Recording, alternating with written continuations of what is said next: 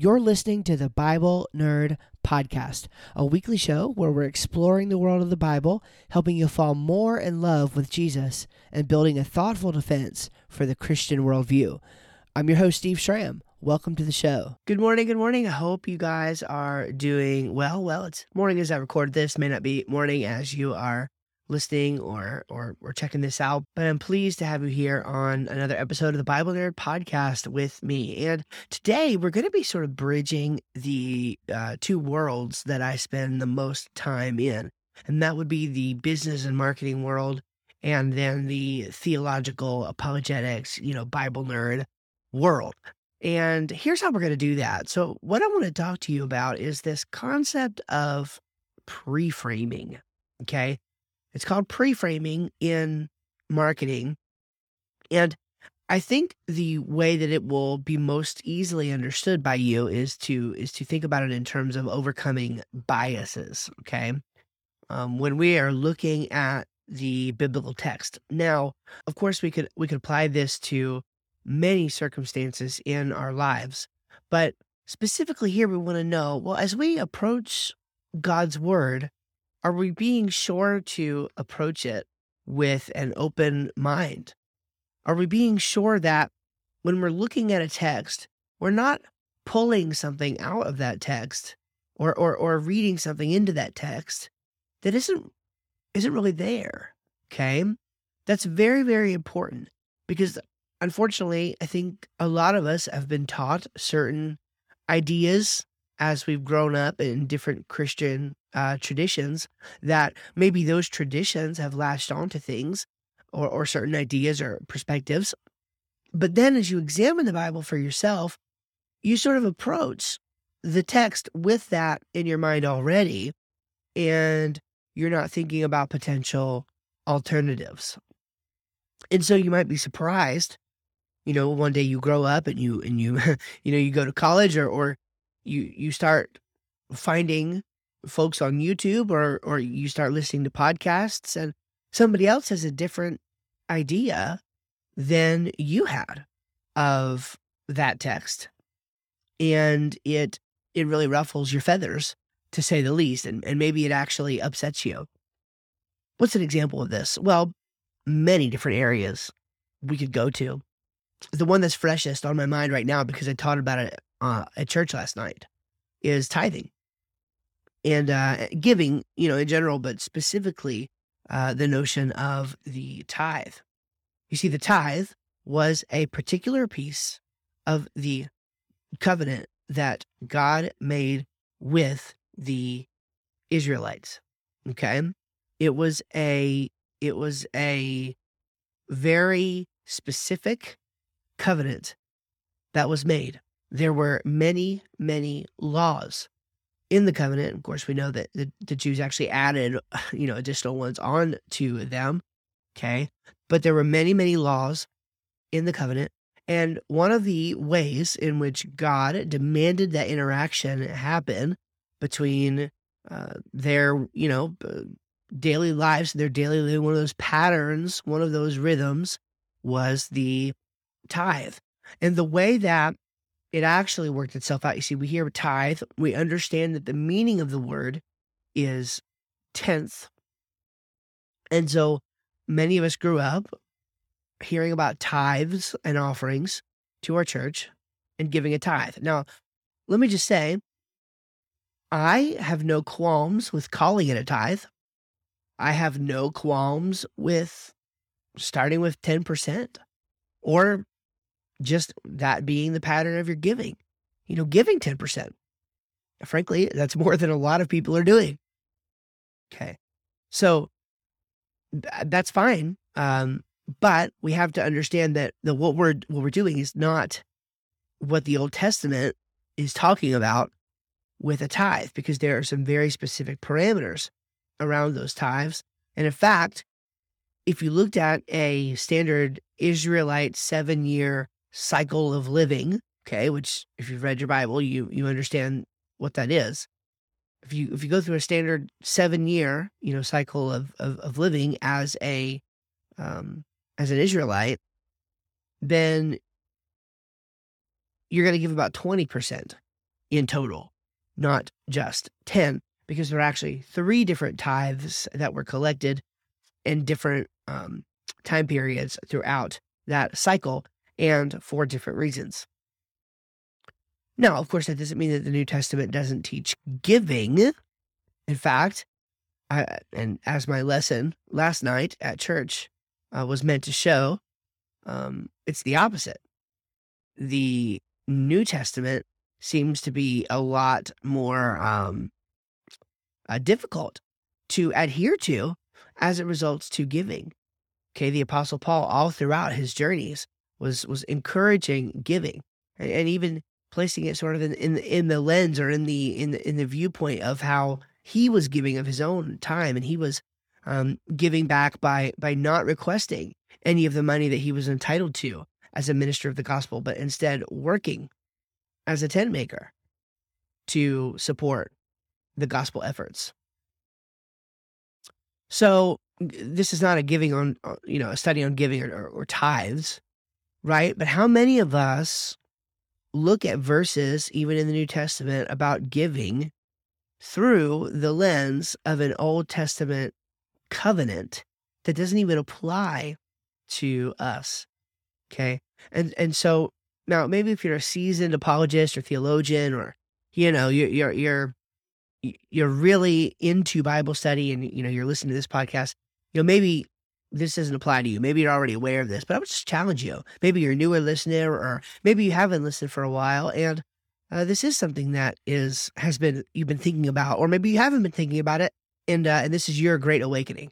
So let me go back, zoom out a little bit, and discuss what pre-framing really is, and then I'm going to give you three of my thoughts on basically how to overcome this problem as it relates to reading and studying God's word. So, pre framing is this idea that a lot of your beliefs about something are shaped by knowledge that you have before you interact with it. Okay. Be it good knowledge or bad knowledge or or whatever. And, I'm not, you know, for you nerds out there, I'm not using knowledge in some philosophically precise you know, definition. Okay. I'm just saying that you have this awareness, right?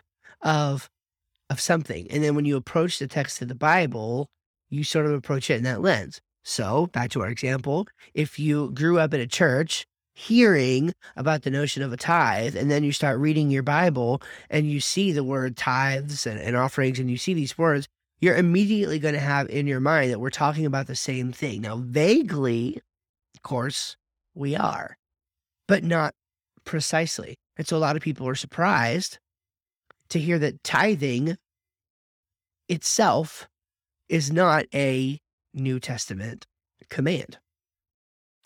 And um, again, there are other areas like this as, as well, right? So in, in, in marketing, it's true a lot of times that if your first interaction with somebody is a is a positive interaction, then later interactions with them are going to be, you're going to view them as a positive person.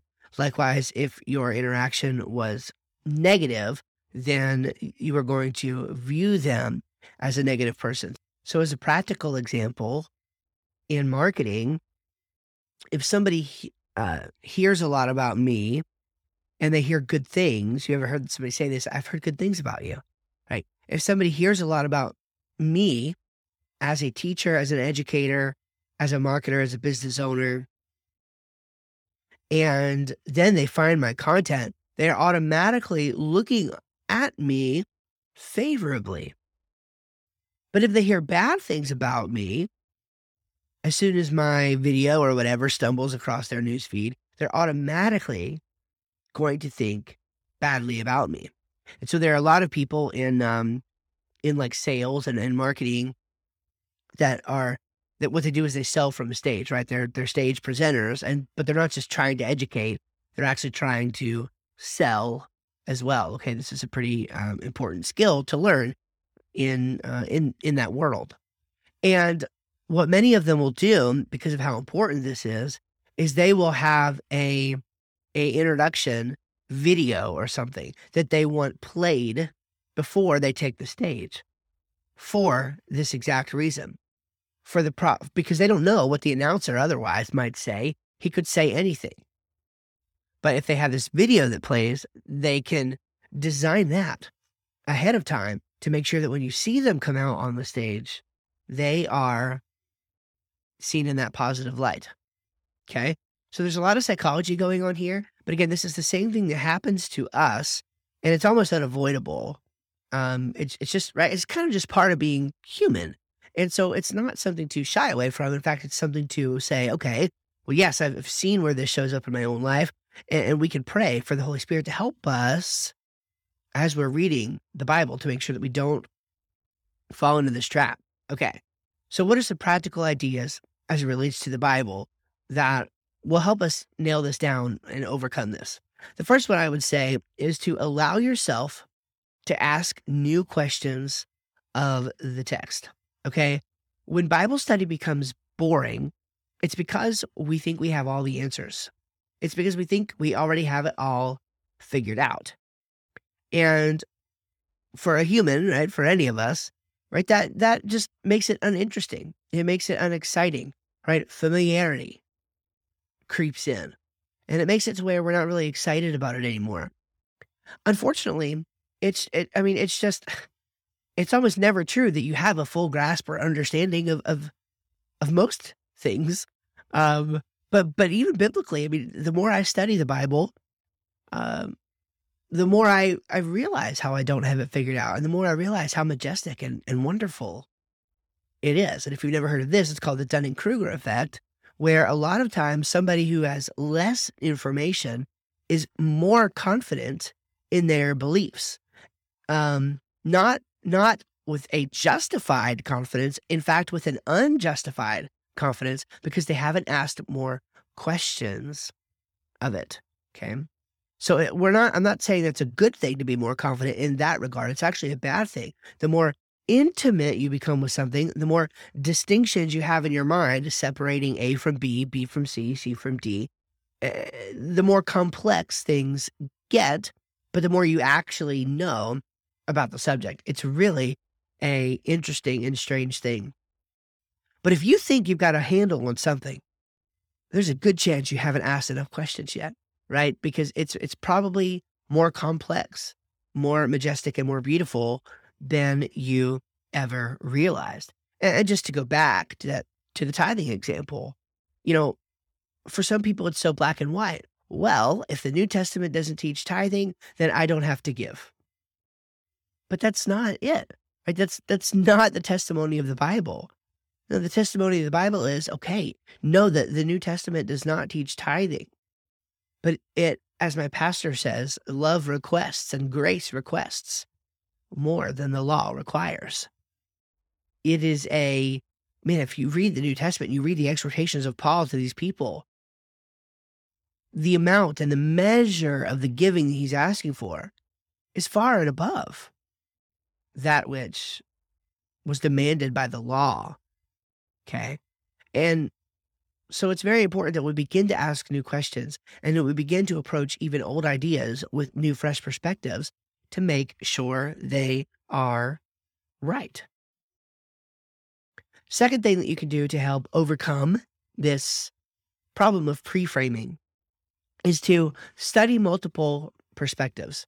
Now, I remember one of the uh, influencers in, in my life of days gone by who used to say, I'd never read books by atheists, you know, because I want everything I read to be God honoring and God exalting. And I'm like, okay, well, I mean, worthy motivation, you know, you want things to be God altering eh, or, or, or, or rather God uh, honoring and God exalting. I understand that.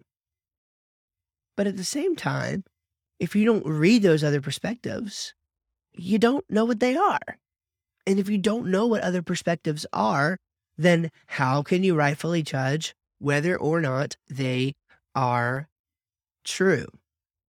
Now, there are you know ways I can see getting carried away with this. You know, for example, somebody might say, "Well, do you have to read every text known about every god in order to be justified in making a decision about the God of the Bible?" And the answer to that question is no, you don't. And you say, "Well, that sounds like special pleading." Well, um, maybe it does to you, but the reality is, is that there are only a few worldview options, broad strokes to choose from, right? one God, many gods, or no God. Okay. And so there are some uh, enough things in common between those perspectives that to be honest, you could just have a understanding of those things, evidentially speaking, and be able to narrow down pretty quickly to the Judeo-Christian God. I actually wrote about this on my blog some time ago in a blog post about uh, the nature of salvation. So, so there's that piece of it. There's also the Holy Spirit piece, which is a, a bit more complex, but I, I, do think it's been shown that um, that that if the Holy Spirit exists, right, the Bible is right about there being a, a Holy Spirit, then there is a justification that can be had, a what's called a warrant for belief in God and, and even belief in your own um, regeneration, uh, as you know, just from the direct testimony of the Holy Spirit. So I do think there is some interesting um, work around that that can be appealed to, right? Nevertheless, without getting caught up in all of those weeds, right? The right the point is just, yeah, um, you should you should read other perspectives in order to know what they are. I mean, this seems like something that makes sense to me. So, for example, on the creation issue, yeah, I mean, I want to read some of the other guys. I want to read, you know, uh, Hugh Ross. I want to read, you know, Dennis Venema. I want to read William Lane Craig. I mean, I want, I want to read people who have uh, experience with the world that is different than mine and read people who have a different biblical uh, understanding than mine to make sure that mine's right. And if mine's not right, I should change it. Okay. That's why I actually love these uh, these books by Zondervan. These uh, some of them are four views, some of them are five views. I think there's actually two and three view books as well. Um, but they're so helpful because they, they give you one issue that you thought you knew so well, and then you see multiple perspectives and you read them and you're like, well, yeah, they kind of have a point. Right? That's what I'm asking you to open yourself up to. It's just to make sure that you believe correctly and you don't believe just based on the tradition that you have heard or that you've been pre-framed to believe. And then the last and final thing to help overcome this would be to um, to prayerfully consider if these alternatives or if the alternative that maybe you're leaning towards are biblically sound across the board. Now, what do I mean by that? Well, what I mean by that is that if you have an interpretation of a text that works in that text, but then you go elsewhere in the Bible and it no longer works, then then that is not um, workable.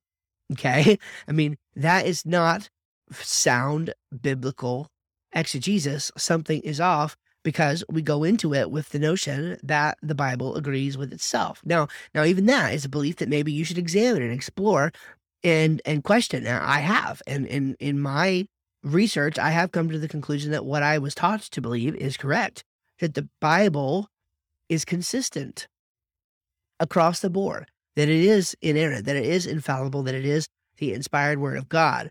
And that if an interpretation is right over here, then to be consistent, that interpretation must stay intact when we go read this perspective of it over here in the Bible. So, an easy example of this is the creation issue, where you've got six days presented in Genesis 1, and there's all these questions about the nature of that day.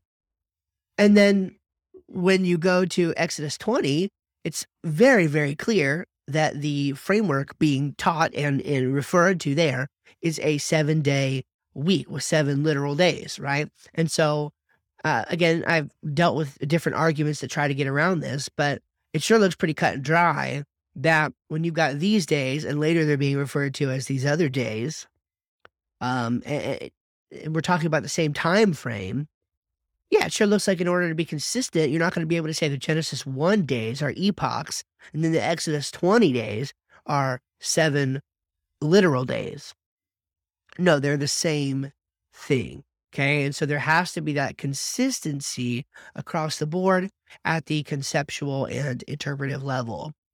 So I hope these help you. Again, first of all, allow yourself to ask new questions of the text study multiple perspectives, and then prayerfully consider if the alternatives are biblically sound across the board.